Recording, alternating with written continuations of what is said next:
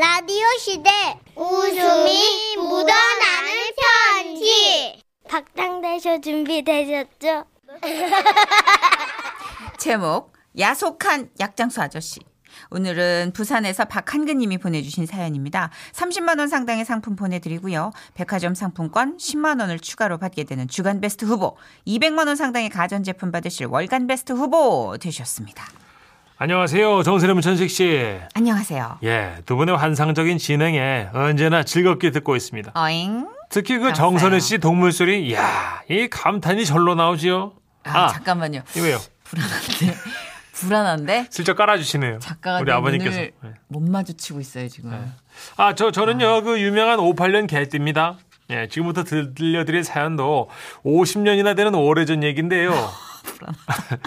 여기가 저 부- 대도시 부산인데도 너무 오래된 얘기라서 마치 시골에서나 있을 법한 사건으로 여겨지네요. 그러니까 때는 제가 초등학교를 간 나와서 중학교 에 올라갔을 때입니다. 저는 버스를 타고 다녀야 했죠. 당시 버스비가 이제 5원. 큰일 났다. 큰일 났다, 잠깐. 네. 야, 이거 지금 무슨 얘기일까요? 저는 그 돈으로 사탕을 사고 대신 1시간 남짓한 거리를 걷고 있었습니다. 그러다가 부산 범일동에 있는 조방이라는 광장을 기웃거리고 있었는데 웬 약수 약장사 아저씨 한 분이 약을 선전하고 있더라고요. 그리고 그 옆에는 원수이가 있었어요. 와 신기하대요. 자, 이거였구나. 자 서- 우리. 정선우 씨 큐.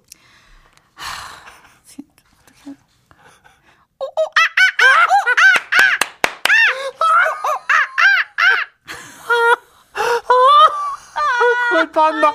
그걸 또 한다. 아유 잘하시네 정선혜 씨. 아 그 원숭이가 신기하더라고. 그래서 제가 그쪽으로 가본 거예요. 책에서만 보던 원숭이를 그 어린 나이에 실물로 보니까 참 못생겼더라고.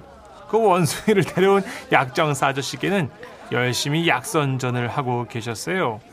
야, 아니면 날마다 오는 약이 아닙니다. 일단 한번 마저 들봐. 허리, 어깨, 팔, 무릎, 팔. 안 듣는 데가 약. 자, 한마디로 만병통지. 일단 한번 마저 보이소. 그런데 뭐 그렇게 약선전을 해도 사람들이 어디 믿나요? 어느덧 사람들은 하나 둘 자리를 뜨기 시작했고 약장사 아저씨께서는 마음이 급해진 것 같았습니다. 그래서 그런가 갑자기 이렇게 말씀을 하셨어요. 어이, 잠깐, 잠깐. 갈 때 가더라도 마술소는 보고가 있어. 마술이란 말에 당시 사람들은 웅성대기 시작했고 멀리 있는 사람들까지 모여들었죠. 60년대가 그렇잖아요, 그죠? 그러자 약장사 아저씨께서는 저를 보고 말씀하셨어요. 야야, 니 나 좀 도와줄 수 있나? 아, 저 예. 아야, 그 니가 나 도와주면은 내가 공책 주구만. 우와, 공책이요. 참말이지. 자, 여러분, 여기 있는 아가 이 통에 들어가면야, 고마 원숭이가 되어가 나옵니다. 우와! 약장사 아저씨가 가리킨 곳에는 커다란 통이 하나 놓여 있었는데요. 크기가 제법 컸던 걸로 기억합니다. 엉성한 판자로 만든 괴짝 같은 통 한쪽에는 뚜껑이 있어 커다란 열쇠를 채우게 되어 있었죠. 그 위에는 원숭이가 아까부터 앉아 있었는데, 그러니까 약장사 아저씨 말은 제가 그 통으로 들어가면 또 한 마리의 원숭이가 되어 제가 나온다는 거였습니다. 자, 학생 들어가자. 아, 여길래? 아, 지가 그러면 진짜 원숭이 되는 겁니까? 아, 니 잠깐 귀 좀. 약장사 아저씨는 저에게 설명해 주셨어요. 꼬마 니잘 들으래. 아, 예. 어이, 이 통에 들어갔다가 내가 사람들 시선을 약에 쏠리게 한 뒤에 통을 요래요래 톡톡 쳐줄게. 그러면 네가 문을 열고 몰래 저쪽 뒤로 빠져나가 보면 되는 기라. 억수로 쉽지. 약장사 아저씨의 눈빛이 얼마나 진지했던지 마치 오늘 장사의 성패가 저에게 달린 것 같았죠. 그래서 저는 진짜 열심히 해보려고 했어요. 일단 통 안으로 들어갔습니다. 그런데 들어가 보니 놀랍게도 그 안에는 또 한 마리의 원숭이가 있었어요.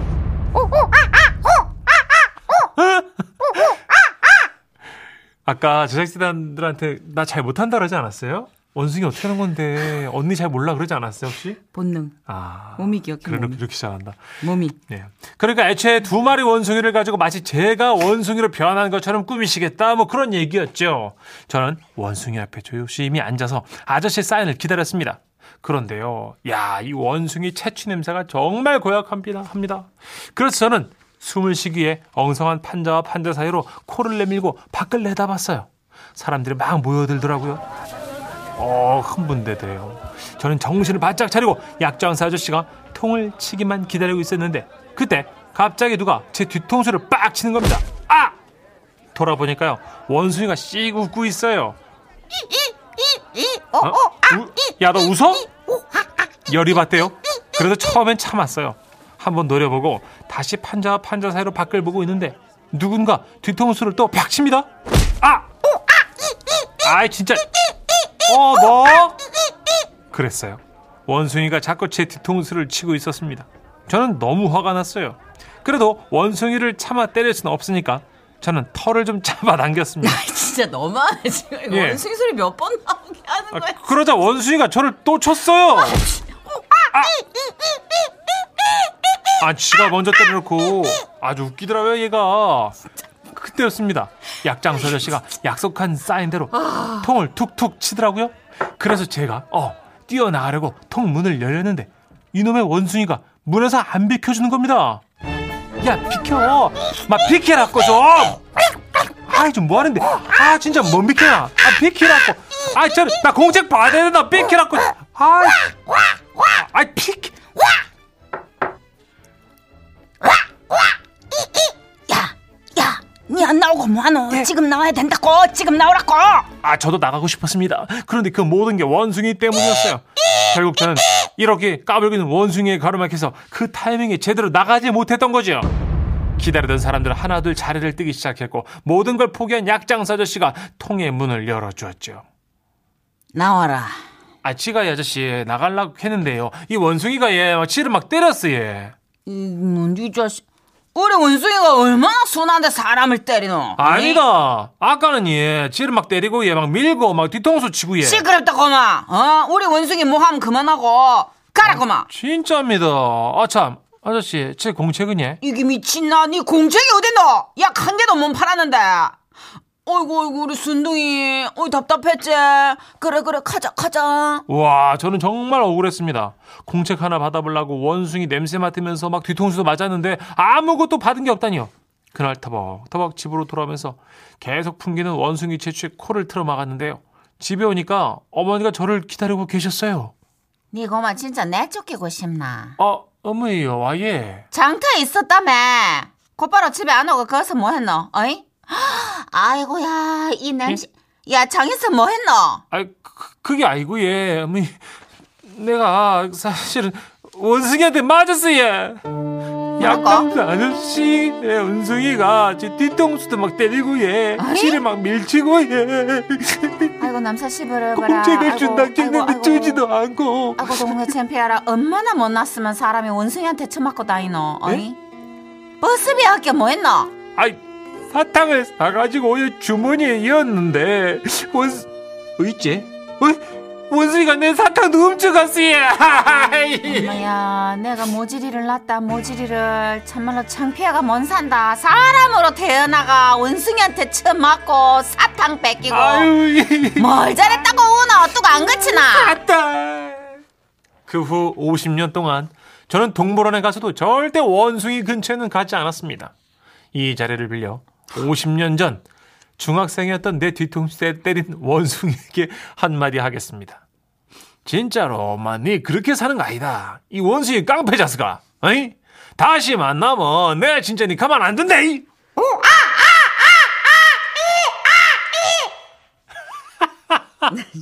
안 한다며 누나. 할려면 제대로 해야죠. 아 진짜. 어떻게 안 하나. 만 할려면 원- 제대로. 사연을 보내주신 분의 정성 있는데 살려야지 그럼 이걸 어떻게. 안필이 오늘 만 원 더 주세요. 네. 진짜. 아, 아니 원숭이 소리가 예. 있다는데 갑자기 머릿속이 하얘지면서 원숭이? 원숭이 소리는 뭐였지? 아 왜냐면 씨 동물 프로를 매주 어, 하니까. 근데 생각해 보니까 네. 원숭이하고 오랑우탄하고 뭐 한 끗 차이니까. 그럼 그럼. 어디서 본 오랑우탄이 이러는 것 같았는데 네. 모르겠어요. 너무 잘했어요. 맞나? 리얼했어요. 맞나? 네. 야, 근데 아, 왜 잘한다. 그렇게 잘했다고 칭찬하는데 수치스럽지? 아, 아니에요. 기분이? 네. 기분이 찜찜하지? 개그맨은 웃기면 그만인 게라. 그죠? 아, 하모. 늘어졌죠. 니, 가 칭찬하니까 기분이 더 찜찜해진다. 너무 리얼해가지고 정신아 씨한테는 지금 냄새도 나는 것 같고. 자우림입니다. 매직 카펫 라이드. 지금은 라디오 시대 웃음이 묻어나는 편지 제목 힘주지 마세요. 부산 서구에서 익명 요청하신 분 김정인님의 사연입니다. 30만 원 상당의 상품 보내드리고요. 백화점 상품권 10만 원을 추가로 받게 되는 주간 베스트 후보 그리고 200만 원 상당의 가전 제품 받는 월간 베스트 후보가 되셨어요. 안녕하세요, 두 분. 네. 이 사연은 꼭 익명으로 부탁드려요. 저는 새 아이를 출산했는데요. 새 아이를 낳으면서 세 번 모두 힘주지 말라는 말을 들으며 낳았습니다. 에? 수술한 거 아니냐고요? 당연히 아니죠. 지금부터 그 사연을 말씀드려 볼까 해요. 첫 아이를 출산할 때였어요.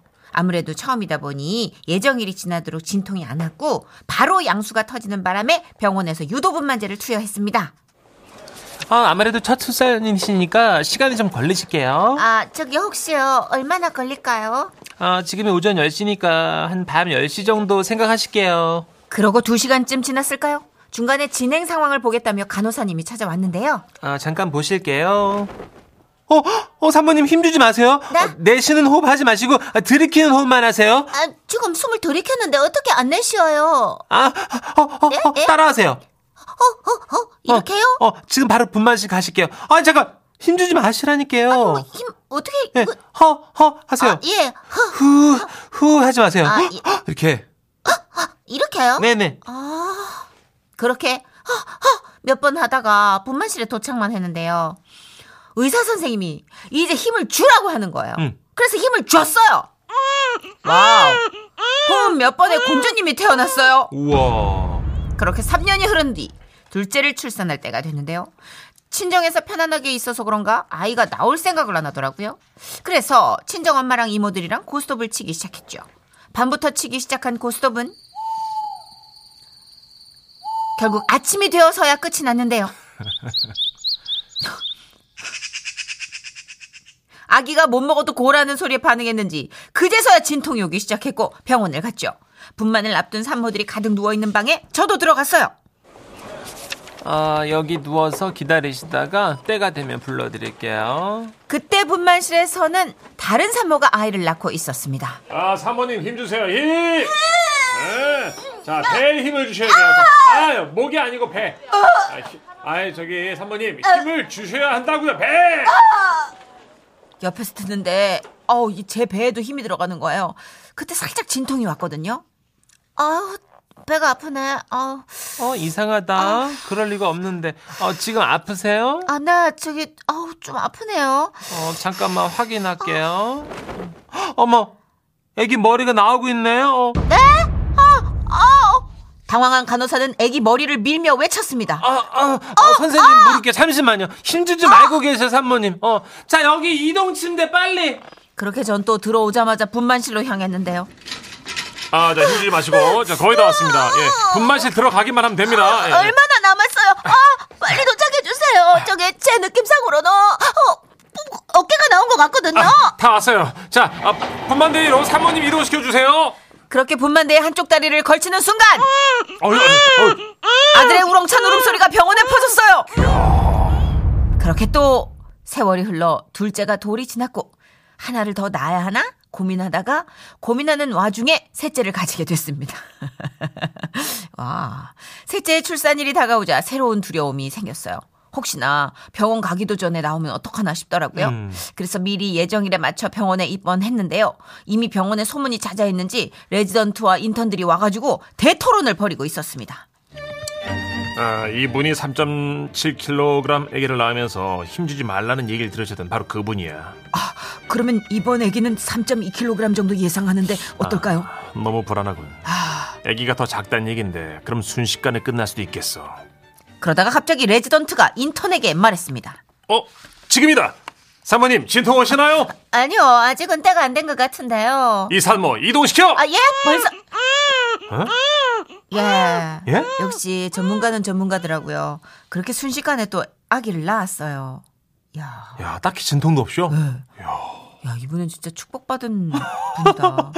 병실로 갔더니 구인실에 있던 사람들이 다 입을 다물질 못한 거예요. 심지어 저희 남편은 여보, 내 잠깐 손 씻고 왔는데 네 검사 받고 왔더나. 애기는 뭘 카드네? 어? 어, 언제 나오는데? 아기를 낳고 왔는데. 뭐랄까? 이게 무슨 일이고? 나 손 씻고 오는 동안 알을 낳았다고? 예, 그렇게 저는 셋째까지 낳고 그 산부인과에서 주는 우수 산모상 받았어요. 저는 진짜 진짜 특이한 케이스지만요.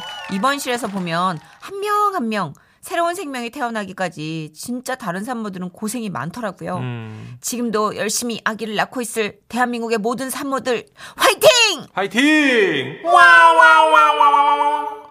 야, 이건 진짜 야, 3대에 걸쳐 나라를 구한 자만이 얻을 수 있다는 그 축복의 body? 어 진짜 대단해요. 제 친구 김지선 씨도 음, 되게 순산하고 빨리 출산을 해서 기록을 세웠던 분이시고 그 전에 있더라고요. 조갑경 씨가 그랬고 아, 다산을 한 다둥이 엄마들 중에 또 그렇게 완전 그러니까. 정말 congratu body가 있어요. 어, 사연자분처럼 빨리 나는 분들은 이렇게 막 5분, 10분에도 하시고, 보통 왜 4, 5시간, 저도 첫째는 뭐 10시간 가까이 했거든요. 이게 자궁 문이 이렇게 열리고 골반이 이렇게 또 이렇게 확 또 어. 길을 그- 내줘야 되잖아요. 그쵸.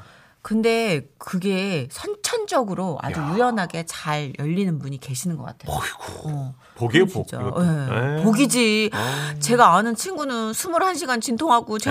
했단 말이에요. 아. 21시간이 너무 진짜 고생하셨다. 사람 골수를 빼요. 그래서 지금 그 그러니까. 후유증으로 아직도 힘들어해요. 맞아요. 예, 몸이 아주 약해졌어요. 음. 그러니까 엄마들이 어떤 과정을 통해서 아이를 낳는데 아유 진짜 힘들죠. 예, 그래도 예. 뭐힘 안 들인 건 아니잖아요. 빨리 그럼요. 어, 빨리 출산한 거지. 엄마가 아이를 낳는 게 거저 낳는 게 어딨어요. 그럼요, 열달 예. 동안 고생했잖아요. 그러니까 예. 음. 애쓰셨어요. 그래도 삼형제인지 삼남매인지 모르지만 삼남매죠. 네. 딸 아들 이렇게 섞여 있으니까 대단해요. 어, 우리 엄마 너무 지금 와글와글 외롭지 않게 잘 살고 계실 것 같아요. 네. 우수산모상 이거 쉽지 않은 건데. 아, 아무나 하는 거 아닙니다, 이거. 아 모쪼록 이 기운이 전달돼서 많은 산모님들 출산하실 때 진짜 손풍손풍 순산하시길 바랍니다. 맞아요. 예. 자, 마마보 노래 준비해 봤습니다. 나로 말할 것 같으면